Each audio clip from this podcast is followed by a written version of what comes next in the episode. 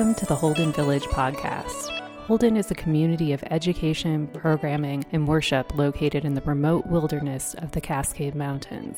These snapshots provide a glimpse into the learnings taking place in our community. Let's tune in to this week's highlight.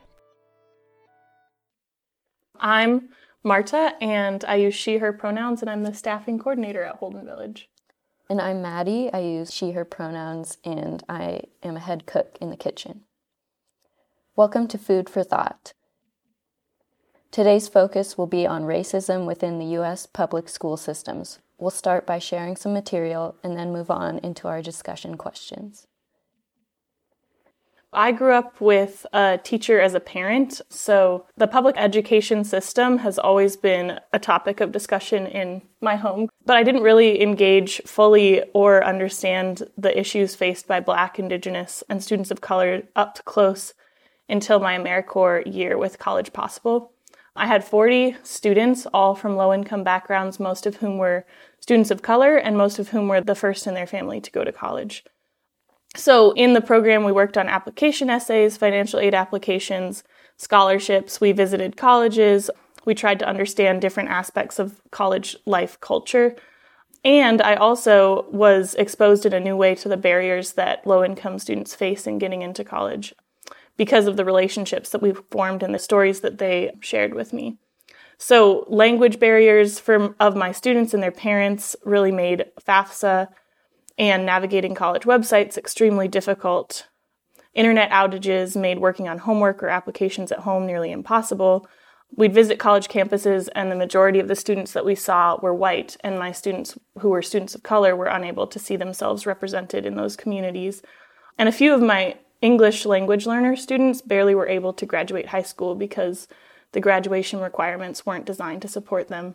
They all had individual stories, and these 40 students were only a fraction of the many Black, Indigenous, and students of color who are a part of our education system today.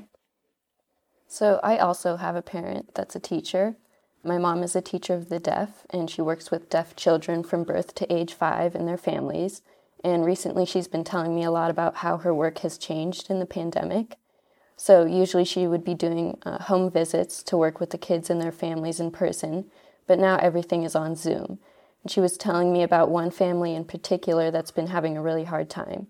They're Spanish speaking, living in poverty, and working full time in the fruit packing sheds. They don't have Wi Fi in their home or a computer, so they've been doing their Zoom meetings on a smartphone. And my mom was describing to me the struggles of trying to get a deaf toddler to focus on a tiny phone screen to learn ASL. Recently, during one of their Zoom meetings, the mother broke down in tears because she was so frustrated that she couldn't see her daughter making any progress. In comparison, my mom said that some of her other families, who are mostly white, financially stable, have a stay at home parent, and good technology, are adjusting quite well to the Zoom visits. It was really striking to me that this Latinx child, who is not even in the school system yet, is already facing educational disadvantages that have been exacerbated by the pandemic. One key issue limiting school opportunities for low income students is how public schools are funded.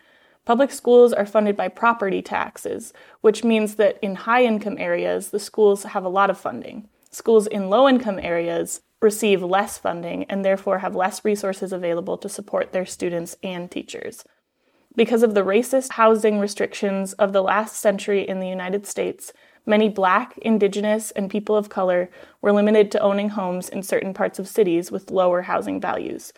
Though those particular restrictions are no longer in place, the wealth gap between white and non white families had already been established based on who could own homes in wealthy neighborhoods. So, the question we want you to reflect on is the following Public school in the United States has been described as the great equalizer.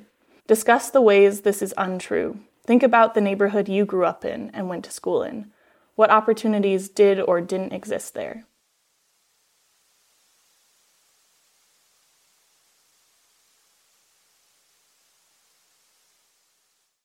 According to a study done in 2018, 79.3% of teachers in the United States are white whereas only 46.6% of the students are white.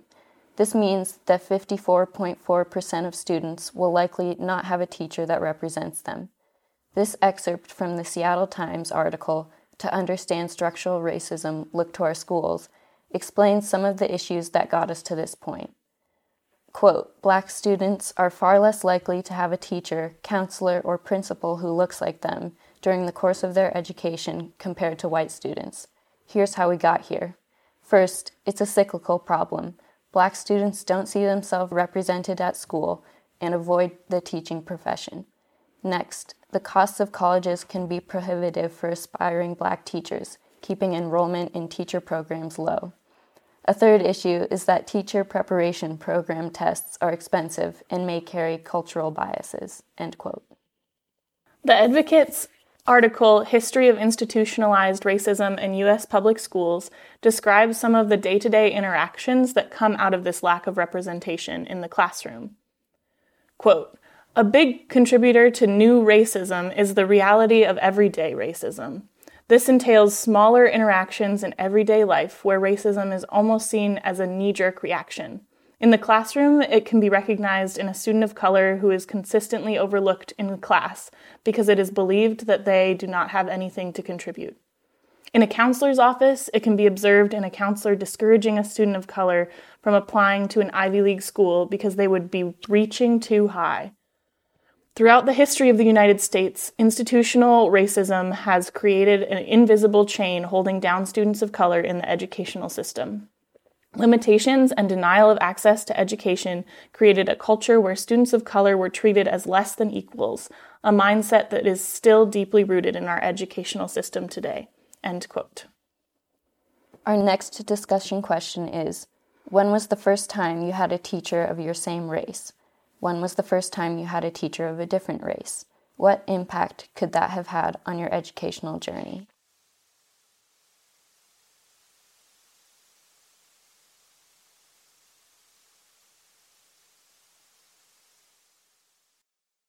Now that we've discussed these two barriers within our current education system, we ask you to consider the ways that these barriers show up in your day to day life. Where do you see lack of representation? What impacts can that have? Where is income tied to opportunities? How can we combat these issues in education and beyond that sphere?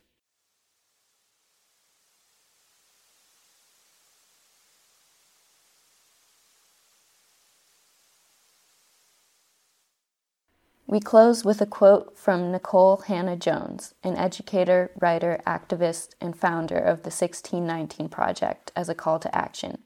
Quote, While adults are talking about the problem, there are children in these classrooms right now who are being deprived of the education they deserve and who are going to face lifelong consequences for that. End quote. Go with peace to seek justice.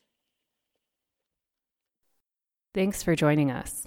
Be sure to view the links in the description for more information or visit our website to find out more about the village. We hope you will make a pilgrimage to Holden. Blessings and peace to you.